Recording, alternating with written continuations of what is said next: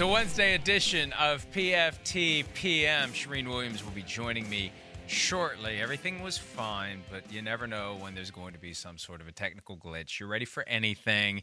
We're ready to talk football. Week 17 is just a few days away, and then come the playoffs, which begin the following weekend. We're going to get you up to speed on everything you need to know. And you never know, again, when Shireen's going to pop up. And when she does, we will welcome her in and add her to the conversation. The conversation in Buffalo over the past few weeks has been whether or not fans will be allowed to attend playoff games. We were getting to the point where, if it was going to happen, it needed to happen soon, because the first playoff game to be hosted by the Buffalo Bills since December 1996 is coming up on January 9 or January 10. The announcement was made today. The Bills will have 6,700 fans at their first playoff game. It's less than 10% capacity. They're concerned about common areas. They're concerned about restrooms. They're concerned about keeping people apart. Every fan will be tested before the game. You have to be negative. There's going to be contact tracing after the game.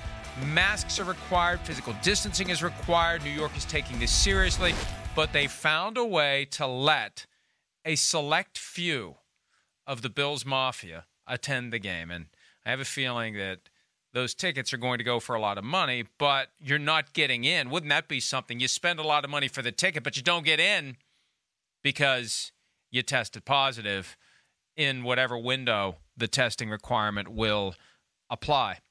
And here is Josh Allen, the Bills quarterback, who has taken to the Bills Mafia the way that they have taken to him. That relationship was even solidified by the donations made during the season when his grandmother, Patricia Allen, died, and all of that money that flowed into Children's Hospital. Allen is already committed to being a Bill for life. The fans love him. Here's Allen with his message to the Bills fan base. Bills Mafia, what's up? I'm excited to let you guys know we are going to be allowed some fans in our first playoff game. Super excited for it. I want to thank all the parties involved. Obviously the Pagulas, Governor Cuomo, everybody else involved. Thank you so much. Let's please follow guidelines, wear your mask in the stands so we can have you guys for the rest of the way. Go Bills. And the 6,700 fans isn't all that many, but it's still 6,700 fans. It adds some energy and excitement to the stadium, and it's dramatically better than no fans at all. It was TJ Watt who explained to me this past weekend after the Steelers came back and beat the Colts that they have to constantly come up with their own energy at Heinz Field, that giant, vacant, yellow-seated monstrosity that just looks bizarre with no one there. 6,700 will be enough to generate some energy and get some positivity. And to get some positivity into this show, let's bring in Shireen Williams. Hello, Shireen. The Bills with 6,700 fans, I think a lot more dangerous than the Bills at home with no fans. Yeah, and they've lost one home game this year, Mike, and that was to Kansas City. And they're not obviously not going to play Kansas City at home in the playoffs, but they hope that they end up going to Kansas City to the championship game. And to do that, they'll get a couple of home games. They hope they get that number 2 seed and get to host whoever comes to them for the divisional round. So it's big, though. It's going to be cold. We know that. And now there's going to be some noise in there, too. Mike, that's a really tough place to play anyway, but having just 6,700 fans, I think, is going to make it even tougher for whoever has to go in there in whatever rounds. The Bills keeping the cards close to the vest on whether or not they're going to play starters this weekend, when a win would nail down the number 2 seed. A loss by the Steelers would give the Bills the number 2 seed as well, but there's no guarantee the Steelers are going to lose, even with Mason Rudolph at quarterback, because of the ongoing COVID issues with the Cleveland Browns. We'll be talking about that coming up. For now, though, the Bills, I continue to believe, the most dangerous team currently in the NFL. It could change, and that's one of the reasons why I think they should go all out this weekend. Continue to build momentum. Continue to show everyone else, but more importantly yourself, that you're a dominant team and you are going into the playoffs on a high note and you are ready to beat anyone. You know, I think that they are no longer content to just get to the playoffs. This is the year they try to take it next level. Having those fans there, Shireen, will help. The big challenge is, can they get back to their 5th Super Bowl? Now, it would be helpful, number 1, if they could avoid the Ravens in the wild card round, which I'm sure they're very cognizant of that possibility. Number 2, if someone else would take care of the Chiefs for them, so the Bills would have an easier path to the Super Bowl. But I don't think they want easy. I think they want to take on anyone and everyone to show that they've arrived. And I believe as of now they have. Things can change, but as of right now, if they would play anyone tonight, I think the Bills would beat them. I think they'd certainly have a good chance, and I'd love to see them match up against Kansas City in the championship game. And, Mike, I have a question for you, and this is an honest question. We've always, all of us, over the last, week, 2 weeks, 3 weeks, however long it's been, have written about, and I know he's the betting favorite, but have written about Aaron Rodgers being the favorite to win the MVP. And it's almost as if it's conceded that he's going to win the MVP, especially with Patrick Mahomes not playing this week. But honest question, should we not be talking about Josh Allen more in that MVP conversation? Well, you have one of the votes. I don't. So maybe you should be answering the question. I think you're onto something. We get driven by the betting markets now because it's legalized and we've got all the different odds that are out there, and it's gotten stronger and stronger, skewing toward Aaron Rodgers. It's 50 votes to be cast next week. And what if Josh Allen plays and has another huge game and contributes to knocking the Miami Dolphins out of the playoffs? Will people feel differently when the dust settles on the season? You could make the argument for Josh Allen to be the MVP. It's just never broken through the Patrick Mahomes, Aaron Rodgers presumption that it's going to be one of them. And if we were looking for someone else to disrupt it, we were looking to other positions. There was a time when it was Dalvin Cook. There was a time when it was Derrick Henry. There's never been that third quarterback other than when it was Russell Wilson early season before he fizzled out and it became Mahomes and Rodgers, Mahomes and Rodgers. So I don't know. You may be onto something. Look, when I yesterday flipped the top two in the power rankings, it was a lightning bolt that hit me out of the blue just as I was getting ready to hit publish. And if others have that same kind of a lightning bolt as they're getting ready to submit their ballot, that maybe it should be Josh Allen and not Aaron Rodgers, I wouldn't be stunned if he gets some votes, and I wouldn't be completely blown away. I would be pretty much blown away because the momentum is so strong toward Rodgers. A lot has to be undone at this point. But I don't know, maybe this conversation is the beginning of getting people to recognize maybe the vote needs to go to Josh Allen. I think the best case you can make for Josh Allen, I compared their stats last night, and obviously Josh Allen is better in the rushing department, and Aaron Rodgers has more touchdowns, all those sorts of things than Josh Allen. They have the same record. Their teams have the same record. But I think the best case for Josh Allen, Mike, is the fact that where they've come from since he's been there. I mean, the Packers were this team last year, right? I mean, they aren't any different than they were last year. We thought they could win the Super Bowl last year. They went into the playoffs with a high seed. They were a very good team. But the Bills haven't been where they are now for a really long time, and I think Josh Allen is a big reason why they are where they are. And he has tremendously improved this year. He's dramatically better than he was in either of his first two seasons. And one of the things that Sims and I were talking about yesterday on PFT Live, the morning show, was that I almost feel like at some level, at a time when we are bracing for a generation of kids who have grown up mimicking Patrick Mahomes, that Allen, in his NFL career, has mimicked successfully the things that Patrick Mahomes can do. Now, you have to have the agility, the arm strength, the accuracy, and the willingness, the guts to do it. But Allen has shown that it's more than just drop back and throw from, a standard pocket position. It's cross-body throws. It's all the things that you aren't supposed to do that only a small handful of guys can get away with, and Allen has shown that he's now one of them. So, I don't know. I think that you may be onto something. And nothing against Aaron Rodgers. I don't want anyone to think this is an anti-Aaron Rodgers take. No, it's not. But it has just kind of become a given that it's Rodgers or Mahomes. And when the announcement was made today that Mahomes isn't going to play Week 17, it's like, well, there goes the MVP. It's going to be Aaron Rodgers. Maybe it won't be. This is one of those things that isn't decided on a field. It's decided with a pencil or a pen and a piece of paper. And we'll find out. And the other thing, I don't like it. We don't find out until the night before the Super Bowl, to the point we don't care anymore. But we'll find out eventually who wins the MVP. But that's a good thought, and I may have to push that a little bit just for fun and just to see if it can get any traction. One guy that I thought had a chance going into the season to be the MVP, and he would have been the fourth straight second-year quarterback who took the league by storm. It was Carson Wentz, then it was Mahomes, and it was Lamar Jackson. Kyler Murray, great early in the year. It's fizzled out really since Hail Murray for the Bills. The failure to win that game in Arizona sent them in a positive way. Winning the game sent the Cardinals the other way. It didn't help that on that following Thursday night, Kyler Murray injured his shoulder. And after injuring that shoulder, he said he's fine. So I'm skeptical, Shireen. Now that Murray, meeting with reporters today, says he's feeling good and he expects to play on Sunday with a lower leg injury, I don't know how effective he's going to be. I think he's a guy who's wired to play no matter what, even if an injury limits his effectiveness, and I'm concerned if he plays, he's going to be limited. And I think the Cardinals are better off with an X% Kyler Murray below 100 versus a 100% Chris Streveler. But I just wonder how close Murray's going to be to the guy he usually is. Absolutely, Mike. And I was going to make that point because when he injured his shoulder, everything was fine.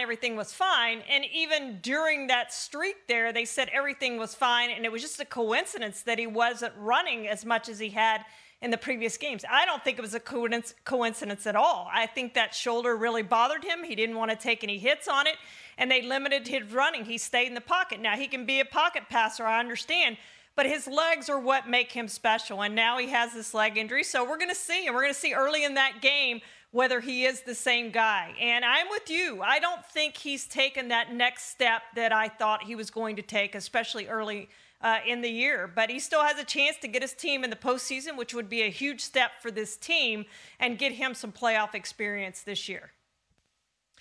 Yeah, I thought that the Cardinals were on track to have a special season and they were unlocking a new reality for the organization. Then they regressed, and I just can't help but wonder whether, with Cliff Kingsbury there as the coach, how they use Kyler Murray, where their defense is, whether or not this is just a team that's destined to be in the vicinity of 500, maybe 9-7, maybe 7-9, maybe 10-6, maybe 8-8, but never a 12-4, 13-3 juggernaut, and that's going to make it hard to ever get to the Super Bowl and win it. First, they got to get to the playoffs this year, and they may not do that, depending upon whether or not they're able to beat the Rams on Sunday. All right, speaking of the Rams, we know they won't have Jared Goff at quarterback. He had thumb surgery on Monday. They also will not have Cooper Kupp on Sunday. He was placed on the COVID-19 reserve list yesterday, and until you know whether or not it was because of close contact or testing positive, there's a chance he'll be back. Well, reportedly he tested positive, so he won't play this Sunday.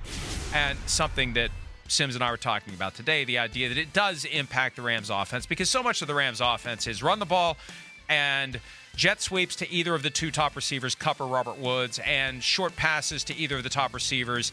And Kupp is a big part of that. It's Woods and it's Kupp. It's Woods and it's Kupp. It's one of the reasons why they were able to trade Brandon Cooks and not bat an eye, because the offense in the passing game is Woods and Kupp. And this is going to be a challenge for Sean McVay. With a backup quarterback, with no Cooper Kupp, this is not going to be easy for the Rams to pull off the victory. And for the Rams, it may still all work out because the Bears are going to have a hard time beating the Packers, so the Rams may very well back into the playoffs anyway. But they're going to need Kupp back for the postseason. They're going to need Jared Goff back most likely for the postseason. And, again, if the Bears would have to beat the Packers to keep the Rams out. So I think the Rams and Cardinals are both going to get in, because I think the Bears are going to have a hard time beating Green Bay, but the Rams are going to have a hard time beating Arizona without Cooper Kupp to go along without having Jared Goff, Shireen. And what about the running backs, Mike? Darrell Henderson's now on IR with that high ankle sprain, and Cam Akers didn't play last week with the high ankle sprain and probably not going to play this week, I would think. He would still be held out. But you're right. I think they still make the postseason. But this is going to be a team reeling going into the postseason and without a bunch of their big parts, because we know, well, they think Jared Goff can come back. Do we think he can come back? Probably not. I don't think he's going to play in that playoff game. This may be a one-and-done team. That's at least what it's looking like to me right now. And only 2-3 weeks ago, before they lost the Jets, I was looking this as a potential team to go into the playoffs and do some damage and maybe get to the championship game because of the way that defense plays, if Goff didn't turn over the ball. And now they just look nothing like Super Bowl contenders through no fault of their own with the injuries. But even with Goff, they didn't look like that team losing to the Jets. And the better they play without Goff, the more questions will emerge as to whether or not They paid Goff way too much money. I was thinking Rams, Saints, potential NFC championship again like 2 years ago. It could be Rams, Saints in the wild card round. We'll see how that all plays out this weekend. Let's take a break. Coming up later in the program, it's our Wednesday edition of Football Pod in America. We're going to answer some questions as well. Before that, though, quick break, and we'll continue to hit some of the news of the day right here on PFT PM. We'll be right back.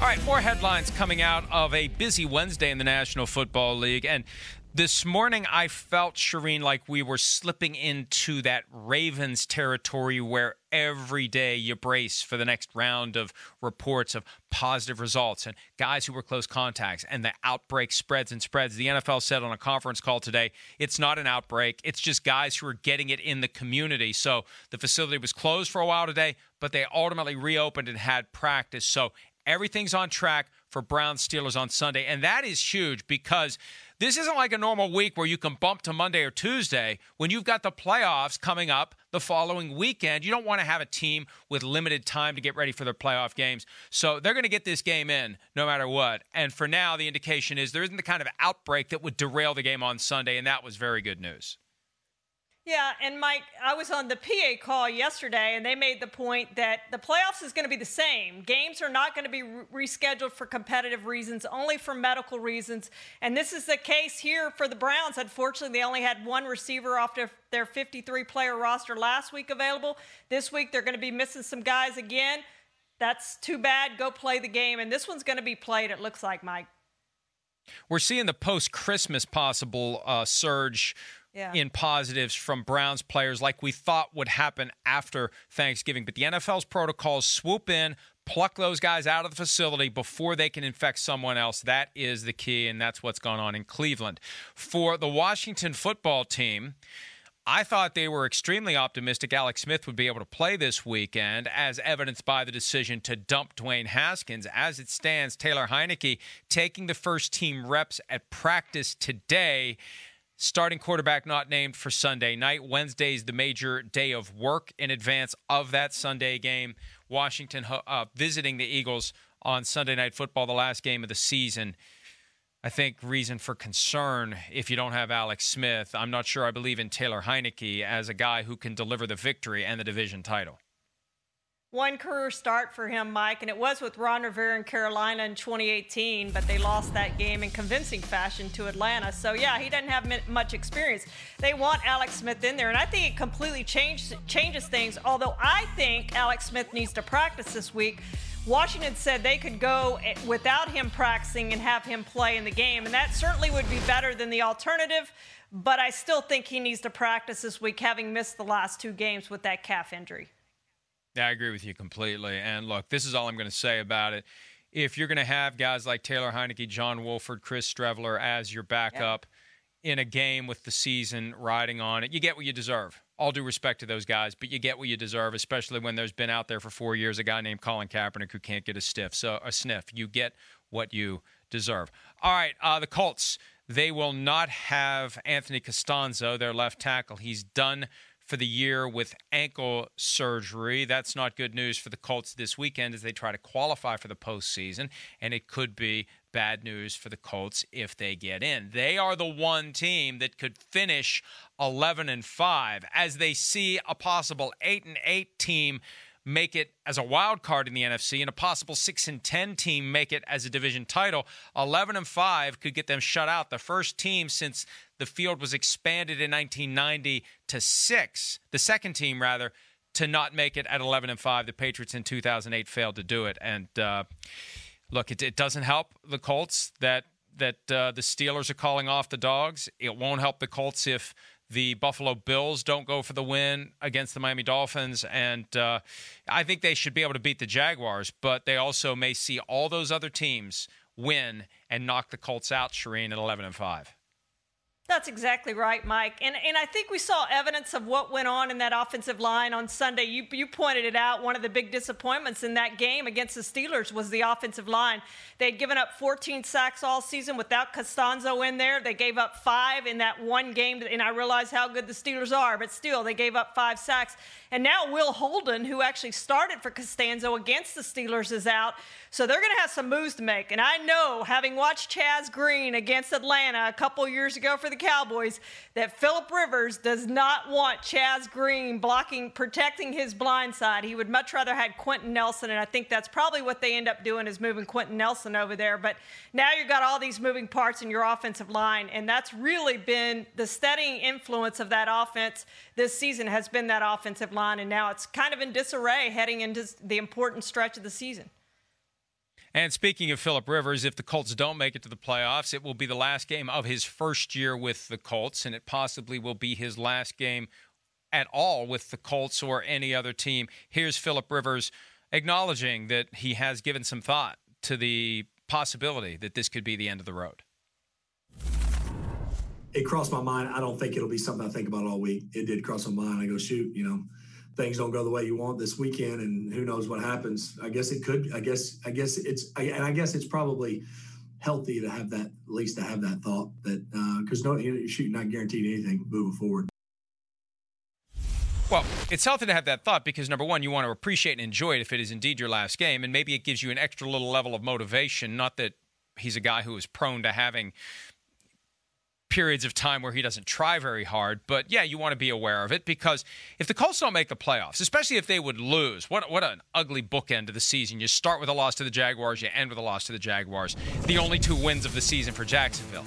But if they don't make it to the playoffs, I don't know how you bring Philip Rivers back. You could make the argument if they go 11-5 and don't make it, but even if they don't make it at 11-5, I think that the Colts would rather move forward with someone younger, whether it's Carson Wentz, who has that connection to Frank Reich, or someone else. So I can see why Rivers would entertain the possibility that, number one, the Colts aren't going to want him next year. Number two, no one else is going to want him. I was surprised the Colts were so willing to make him a starter, no questions asked, and pay him $25 million. 1 year later, 1 year older, one failure on top of the failures in San Diego and L.A. to be as good as the team could be, and I think he will have a hard time finding a landing spot, Shireen. Yeah, Mikey's 39. He needs off-season surgery, and he's going to be a free agent in March. So there certainly are questions. I was more surprised a couple weeks ago when Rivers and the team sounded like, yeah, we want him back, and he sounded like, yeah, I want to go back, and now things have changed. But I'm with you. I think he's far more likely to go back to that team if they make the playoffs. If they don't, I think the Colts start looking elsewhere for another quarterback, whether it is Wentz or somebody else.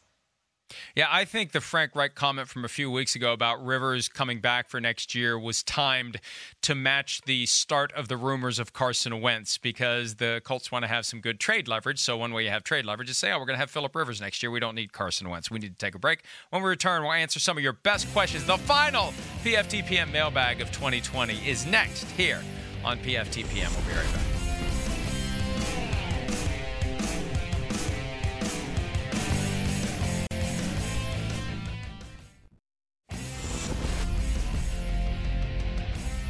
All right, before Football Pod in America gets rolling, let's answer some questions. We're going to get right to it, Shireen. At Stafford to Denver. Gee, I wonder what this question is going to be. Will Matthew Stafford be traded? The Broncos need a new quarterback and have a ton of young, talented weapons.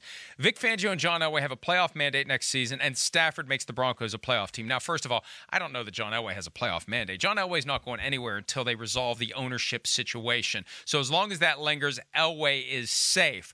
But, hey, we saw what they did with Peyton Manning.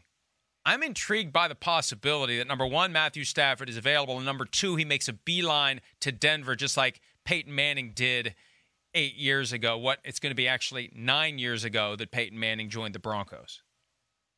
It's the only great move that John Elway has made as GM at the quarterback position, right? I mean, he can't draft them. He hasn't signed anybody else that's come in and done it. And Drew Lock doesn't look like the answer. And Mike, I thought last year, I think Locke went 5-0 last year. I really thought he was going to take that next step this year, playing more, and he hasn't.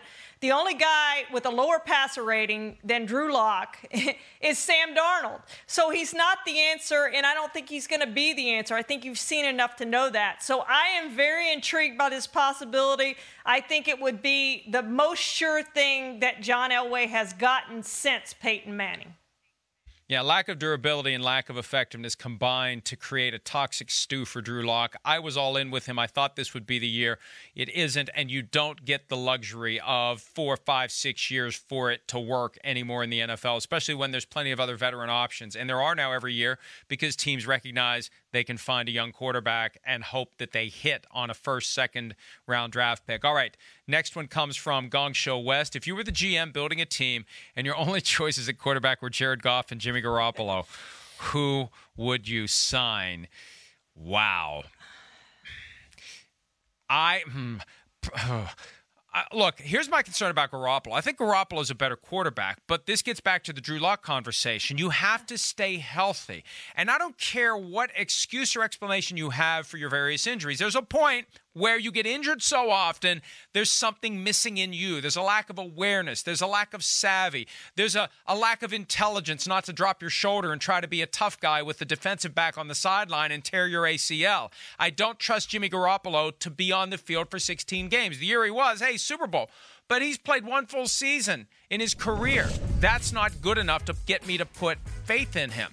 For Goff, I'm sorry, I hate to be this way. I still don't get it with Goff. I've never gotten it with Goff. He's kind of gangly and uncoordinated, and he's got that weird throwing motion. And, hey, he's making $33.5 million a year, so, more power to him.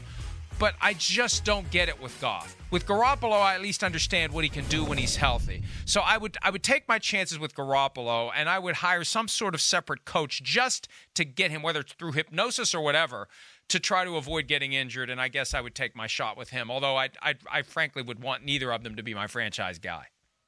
Well, that's what I was going to say. I think I'd quit if those were my only two choices at that point. But I would take Jimmy G over Goff just because I think he's a better quarterback.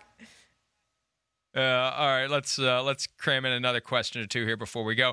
Art Jr. Zero, will Anthony Lynn secure his job with a win against the Chiefs this Sunday, or is it a conclusion that he is gone, Shireen? 3 wins in a row, could finish the season with 4 in a row. Is that enough to save him? Well, you just look at how many problems they've had this year, Mike, with clock management, game management, strategy, changing things, and all the blown leads they've had. And I don't know that that's going to change. I mean, Anthony Lynn was responsible for all of those things, and he didn't fix it this year. So as much as we all love Anthony Lynn, and I know the organization loves him, I think it's probably time to go at 32-31 and 11-20 over the last 2 seasons. Yeah, as much as I respect him and personally like him, I agree with you. And when you have that young franchise quarterback in Justin Herbert, it puts you in a position where you can be choosy about who your coach is going to be. All right, one more. Big Daddy Bustard. Who is New England's starting quarterback next year, and where is Josh McDaniels coaching, Shireen? I think Josh McDaniels is back. I don't think anyone hires him. And I do think they have a different quarterback. I don't know who that's going to be, but I don't think he's on their roster right now. And I think we figured out, Mike, what New England thinks about Jarrett Stidham by the fact that he's not starting games right now for the Patriots. I think McDaniels will be back. His decision to jilt the Colts, I think, has slammed the door on him, at least for now, as being a head coaching candidate. And I think it's going to be Cam Newton. And my suggestion to the Patriots is don't be coy about it. Don't let it play out and see that no one else is interested and maybe drive a hard bargain and get him for a bargain basement contract. Give him a fair contract, get him signed, and give him a full year to better learn that offense and help your team. We got to take a break. Football Pod in America is next here on PFT PM.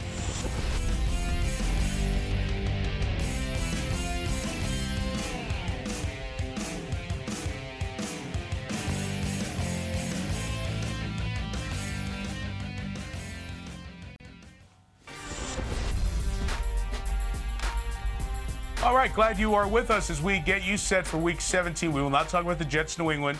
Not going to talk about Vegas, Denver. We're not going to talk about the Chargers in Kansas City, Minnesota, Detroit. Those are the only 4 games that don't matter. The good news is we've got a dozen games on the last Sunday of the season that matter. So we'll be busy. Football night's going to be a three-ring circus getting the show on the air, but we'll have a lot of fun. Of course, Rodney, Tony, and Mike Florio and Mike Tirico with you here now. Mike Florio, I'm going to start with you, and I want to start with Pittsburgh and that news that they're going to rest Ben Roethlisberger here in Week 17 against Cleveland when they could become a 2 seed. The sign is we'd rather be healthy as opposed to be the 2 seed, and may cost them a home playoff game in the second round. Your thoughts on the reaction from Pittsburgh and that announcement from Mike Tomlin? Well, you know, this is a calculated decision that Mike Tomlin had to make over what you prioritize. And when you consider everything his team has been through this year from the standpoint of the bye week that was postponed, or not postponed, but actually canceled because they got ready for the Titans Week 4. Then they didn't play the Titans Week 4. Then their bye week, Week 7, became the Titans game. And then with the Thanksgiving game, they got moved 6 days. They haven't really had a break. And when you throw on top of it the conflicting information about whether and to what extent Ben Roethlisberger has a knee injury, at a minimum, it makes sense to give him a break, understanding that, yeah, if we get to the divisional round, we may have to go to Buffalo, but if we don't give some of these guys a break, we may not get to the divisional round. And I think that's the analysis Mike Tomlin engaged in. And look, there's still a chance, I guess, that they could beat the Browns without Ben Roethlisberger. Not a great chance, but I respect what Tomlin's doing because he's got some guys who desperately need a bit of a break going into the postseason. Yeah, and you hit it, Mike, a calculation. And I know that's what Mike Tomlin is sitting there doing. Hey, we can go all out. It would be great to be the number 2 seed, but is Miami really going to be able to go in the cold and beat Buffalo? If they don't do that, then it doesn't matter to us. So why take that risk? Why not get ourselves ready? If by some chance Miami beats Buffalo, we missed out on it. We've just got to win on the road instead of at home 2 weeks from now.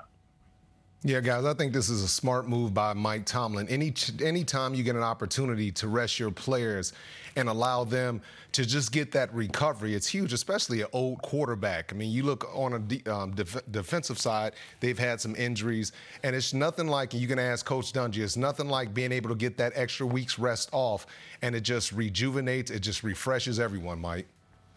I just hear you two guys have experienced it so often. Rodney, I'll come right back to you on the Buffalo part of this equation. They looked so good Monday in New England. I mean, Bills fans, that game could have lasted 8 hours because it was 20 years of watching the Patriots beat up on them. They seem to be enjoying that moment. Do you see, Rodney, a team over the last couple of weeks on national TV that's getting comfortable with everybody knowing they're a pretty good team and maybe they're more ready for the playoff stage now than they were the last couple of years? Yeah, very comfortable, Mike, and actually embracing just all the success, but doing it in a very humble way. You saw just the way Stephon Diggs and Josh Allen and just how everyone talks about each other and no one really says, hey, it's all me. They're always deflecting attention off to their teammates. So I like what Buffalo's doing. I thought the defense has been a lot more aggressive. Leslie Frazier's done a really wonderful job, and no one's really talking about Leslie Frazier and the job that he's done the last month of the season, Coach. You're right, and they've had to really recover on defense and replace some people, and they've done it. And their defense is playing much better than they were at the beginning of the year. And to me, that's going to be the key. They're going to score points. And can they stop people in the critical times? And they're showing more signs of that. So they're very dangerous, in my opinion. And I think for that reason, they need to keep the pedal to the metal. You know, there's an unknown at this point what the Bills are going to do this weekend. And I kind of think that both the Bills and the Steelers aren't thrilled about the prospect of being the 2 seed if it means facing Baltimore right out of the gates.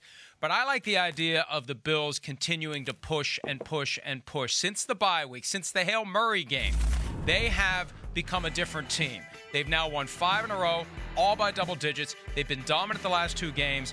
And I think that convincing themselves that they're dominant, convincing their opponents that they're dominant, I think that's the key to having success in January, especially if they cross paths with the Chiefs.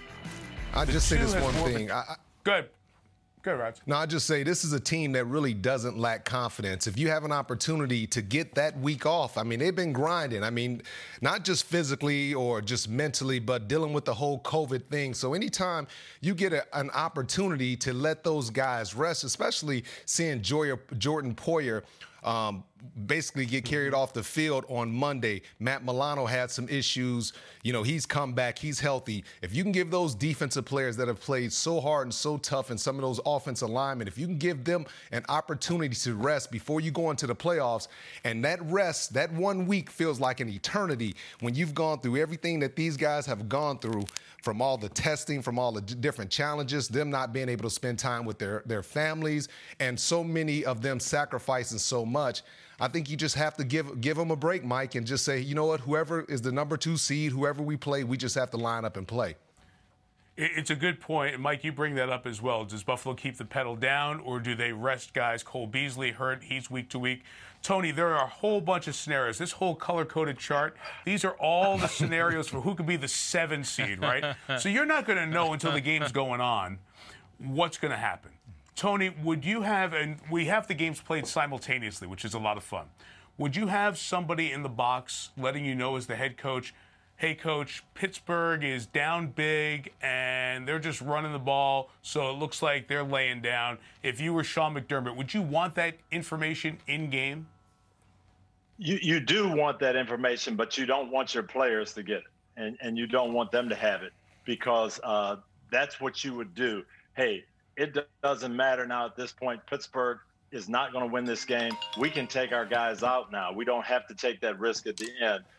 You can make that decision on your own, but you don't want your players to know. I remember we were in Tampa, and we were scoreboard watching, and I had the people not show the scores on the screen and everything. My boys were on the sideline telling the players, so they're losing.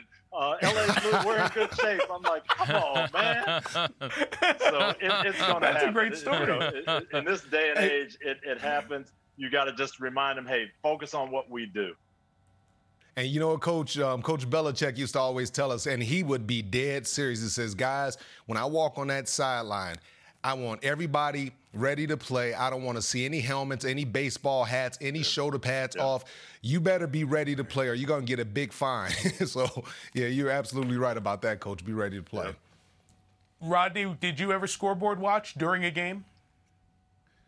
I did, Mike. I really just paid attention to what I have to do and try to take care of business the way we need to take care of business. Everything else will work itself out. I figured that was going to be the answer. Mike Florio, I just thought of this with the whole scoreboard watching deal.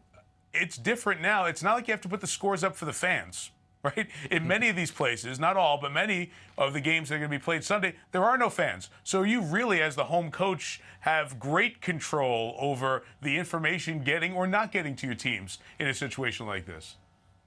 Yeah, absolutely. And I agree with Coach Dungy's approach. You want to know so you can make big picture decisions. You can decide who to take out, who to put in. And ideally, you don't want your players to know. But how do they not know? At a minimum, at halftime, you know guys are going to be turning their phones on in their lockers and checking the scores of the other games. And there's going to be somebody down there, whether it's kids of the coach or whoever, who knows what's going on, and they're going to be telling the guys as the game unfolds what really happened. So at that point, you may as well just put the scores up even if fans aren't there. That's my favorite story. I love that. Tony, what about the Tua conversation with Fitzpatrick in Buffalo, in Miami, for the game in Buffalo on Sunday? Do you like the decision that was made right out of the gate by Brian Flores, announcing it Saturday night, not letting it fester, and this is the way we're going to go? I absolutely do, and I think it's the right decision. Tua Tagovailoa has some growing to do, and there's situations where he's not going to be at his best. Ryan Fitzpatrick, to their benefit, functions well in those situations. So I would start Tua every week. You know, people have to plan for him and the things that he does. Now, if I fall behind or if it's sputtering or I need that one drive, Ryan has shown he can go in there and create it right away. So I think they've got the best of all worlds. And more than anything, the team is on board and Ryan Fitzpatrick is on board with that. Yeah, and I just believe they absolutely trust Brian Flores and whatever he says. And if you're Tua and you get an opportunity as a coach to give him that experience and see how well he does in that playoff atmosphere, that's huge. That's experience. Those are reps that he gets. And moving forward, like Coach said, if he struggles, then you could put Fitzpatrick in there and then see what happens. But I just love the fact that this young player, this young quarterback, gets to get some of those playoff-type caliber reps. And in this climate with so many coaches in the mix for Coach of the Year, how do you not give Brian Flores extra credit for coming up with a way to make this work? Tua doesn't complain about getting benched. Fitzpatrick doesn't complain about not being the starter when he's the one who's saving the bacon. No one in the locker room is talking on or off the record about any disagreement with anything that's happening. Brian Flores has full and complete control of this team, controls the message, makes the decisions. I don't think this is sustainable into next year, but they found the right balance, and it's working, and that's a testament to Flores. Yeah, I did my tentative ballot, Mike. I just like to do it the week before and then take a look at it during the week and then make your final decisions after Sunday. And I was sitting there going, boy, the Ron Rivera story, if Washington wins, is so great. But how do you deny what Flores has done? When you think about where this team was, how bad they were a year and a half ago, tank for Tua, all this stuff, and look at how it's worked out and the ability to manage the team through all this. Minkah Fitzpatrick, an all-pro safety, traded out the door, playing well against for Pittsburgh. You may see him in the playoffs. Yet they're still performing at every level in this Miami team. Who's the Tirico, team? Can I ask you a quick? Can I just ask you a quick question, Tirico? Of course. And Brian Flores probably is number two guy, but I just don't think. And how could he become ahead of Kevin Stefanski? Kevin Stefanski. I mean, you look at what the Browns were last year. I mean, they were a total disaster. We never thought they would even have an opportunity this year to make the playoffs. And the job that he's done, and he's been quiet, he's been humble, but he's just been a football coach. And as much as Brian Flores, and I was with him in New England, I admire what he's accomplished. But Kevin Stefanski, hands down, for everything that he had to deal with this year and turn around and to change a culture so quickly in the NFL locker room, to me, he's just done an outstanding job, and I think he should be Coach of the Year. Just my humble opinion. It's a great point. I was making a legitimate argument for about five different guys. Tony, go ahead. I love what Kevin has done, changing the culture there. I think he's been great, but I go back to your point, Mike. At this time last year, a year ago, so you take in a year and a half, Laramie Tunsil, he's gone now, our best offensive player. Minkah Fitzpatrick, our best defensive player. And people are saying, gosh, does anybody want to be there? And what is our front office doing? And Brian just kept saying, we have a plan. We know what we're doing, and people have bought into it. And I think Ryan Fitzpatrick's interview after the game, when they were trying to bait him into saying, I want to start and I should be the starter, and he said, you know what, Coach Flores is going to make that decision, and whatever he decides is going to be the right decision, and we are all on board with it. I thought that was it just warmed my heart to hear him say that. What about Coach of the Year? Yeah, I know. You know, you split your vote. It's tough to kind of split your vote, and it's odd because you only vote for first place. It's a conversation maybe we'll get into next week, but like the MVP vote, when you have an MVP vote, you only get first place. It's the only major sports MVP where you can't go first, second, third. I wish you could go first, second, third, because now you're asking people to pick between Aaron Rodgers and Patrick Mahomes. Really? How do you? You can say one's first, but you want to have somewhere on your ballot. So when all that conversation came up in October, Russell Wilson's never received even one vote for MVP.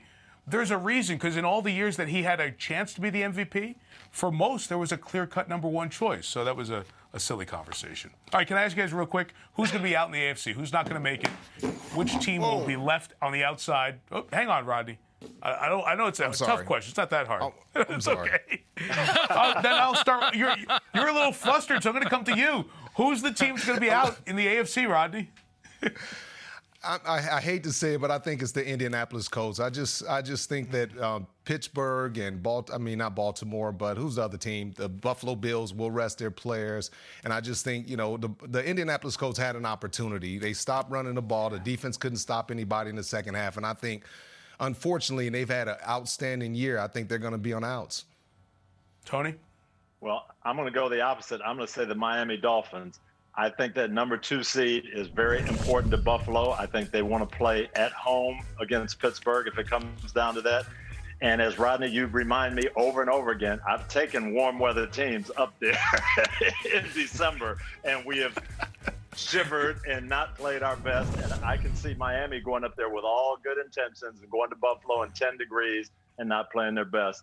Indianapolis is going to beat Jacksonville, so I think it's going to be Miami. All right, Mike. And I agree with Coach. I think it's going to be Miami because I think the Bills are going to win that game. But if the Bills pull their starters and Miami wins, you know, all these teams at 10-6 could win, and it would be the Colts at 11-5 that don't make it. Who would have dreamed that a team doesn't make it at 11-5 with 7 spots available? But and then in the NFC, you could have a team at 8-8 that gets in. So that's going to happen potentially every year. But it would be bad for the Colts. Well, not eight, as a wild card. As a wild card. I mean, as a wild card. Okay. 6-10. Yeah. You could have a team get in as 6-10 if the Giants end up pulling it off. That's what I'm thinking. Can you imagine if you're Indianapolis and you're 11-5 and everybody wins and you're out of the playoffs, and then you turn on the TV next weekend and a team that won 5 fewer games than you, 6-10, is in the postseason? That's going to be hard to stomach. And by the way, we've said it once, we'll say it 1,000 times. We cannot let these 6-10 teams host playoff games. If there's more than a 2-game difference, the other team has to host.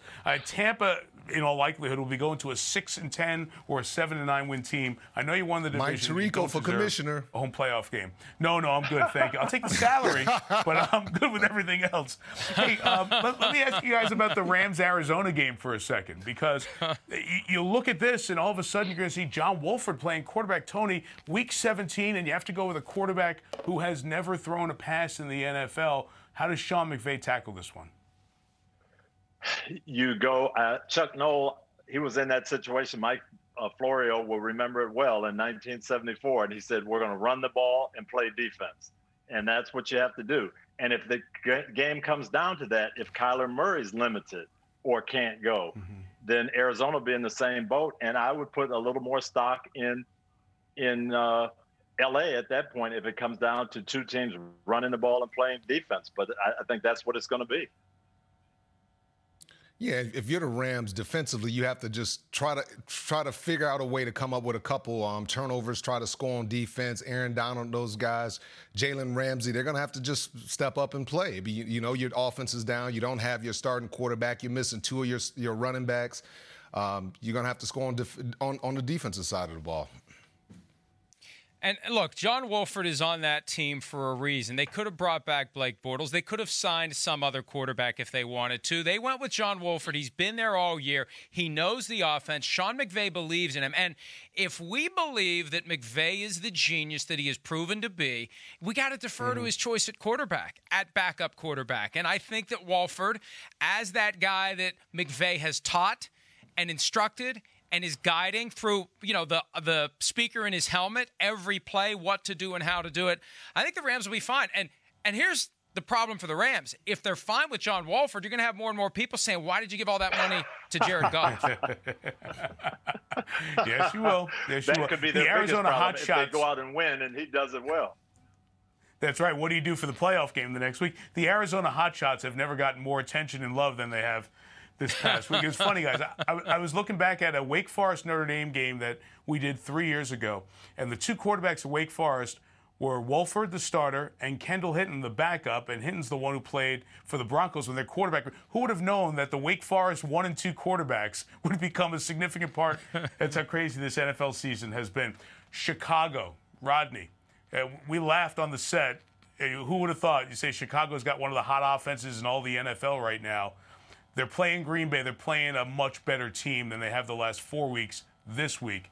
Can they ride that momentum at Soldier Field and get themselves into the playoffs? No. The Green Bay wants that number 1 seed. They want the number 1 seed. I mean, if you're Aaron Rodgers, you're 40-some years old, man, you want that number 1 seed. You don't work this hard to get to the point in Week 17 you're playing against the Chicago Bears and you lose to the Chicago Bears. That's just not going to happen. I don't see that happening. That bye is so important. Like I said before, like I said earlier in the show, it feels like an eternity because now your body's recovered, your mind, and you're ready to play. So I don't see Aaron Rodgers losing to the Chicago Bears. I don't care what type of momentum they have. Aaron will drive these guys, but, Rodney, they still are going to have to overcome human nature. We just killed this team by 15 points. They're not as good as we are, and Green Bay's going to have to overcome that. Chicago is better than when we saw them on Sunday night. Green Bay is very good. Green Bay should win it, but there's that just emotional effect that, hey, you know, we can handle these guys. We're going to be fine. You know, and even though the Packers are 25 and Go ahead, Rodney. No, I'm just saying that. Even though the Packers. Go ahead, Mike. Even though the Packers are 25-6 under Matt LaFleur, and he's a guy that could be on that ballot as well for Coach of the Year, we just take for granted that he's going to make this team 13-3. They have the potential out of the blue to have one of these games where everyone's scratching their head saying, what happened to the Packers today? Where was their energy? What went on? And you'll hear Aaron Rodgers talk about it after the game. I don't know what happened. And I'm always watching for that next I don't know what happened game from the Green Bay Packers. So I can never rule it out. And Coach, like you said, they beat the Bears easily the last time around. This could be one of those pothole games for the Packers. And the next thing you know, they don't have the top seed. I'd like to think that what they did in the snow to the Titans will be all the incentive they need to go to Soldier Field, take care of business, so the road to the Super Bowl goes through Lambeau Field.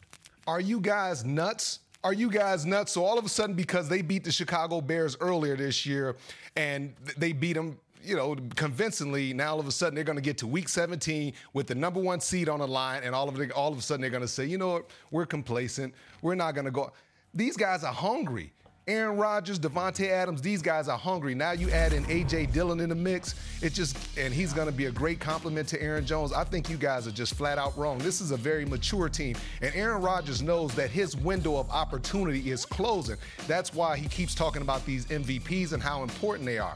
I believe that this is a very mature team. They got great leadership, and I just believe that they're going to come out and they're going to give it to the Chicago Bears. There are still the scenarios where Chicago gets in the playoffs if they lose this game, which is probably the most likely scenario. And if that's the case, what a fascinating week or two of conversation that will be around the Bears, because they got in the playoffs, they rallied from a very poor record to get in. And the question, Mike Florio, is going to be, what do you do now with all the decisions that have to be made regarding GM, head coach, and quarterback if this is, in fact, a playoff team, which they very well could be, even if they lose to Green Bay? And I think they've done enough to keep Ryan Pace at GM and Matt Nagy at head coach for another season. I still wonder why Ted Phillips' name as the president of the team doesn't come up more often. He's been there 20 years. He's the one common link through the underachievement the team has had for the most part. But Trubisky's going to be the key because they didn't exercise the fifth-year option. He's headed for free agency. And if they play in January and other teams get a chance to see him and he plays well, that's when that market could start to bubble up for his services, and the Bears could end up having to pay more than they want to pay to keep him around or rip up the roster at least at the quarterback position and start over again next year. All right, so who's out? Arizona, the Rams, or Chicago? I think Arizona's going to be out. I think they're going to struggle with Kyler Murray being limited, playing against that defense. I think they're going to struggle. I agree with you, Coach. I agree with Coach. Mike? Yeah, I think it's going to be Arizona. It may be Chris Streveler, CFL legend, dual-threat quarterback, which means he's not a very good passer.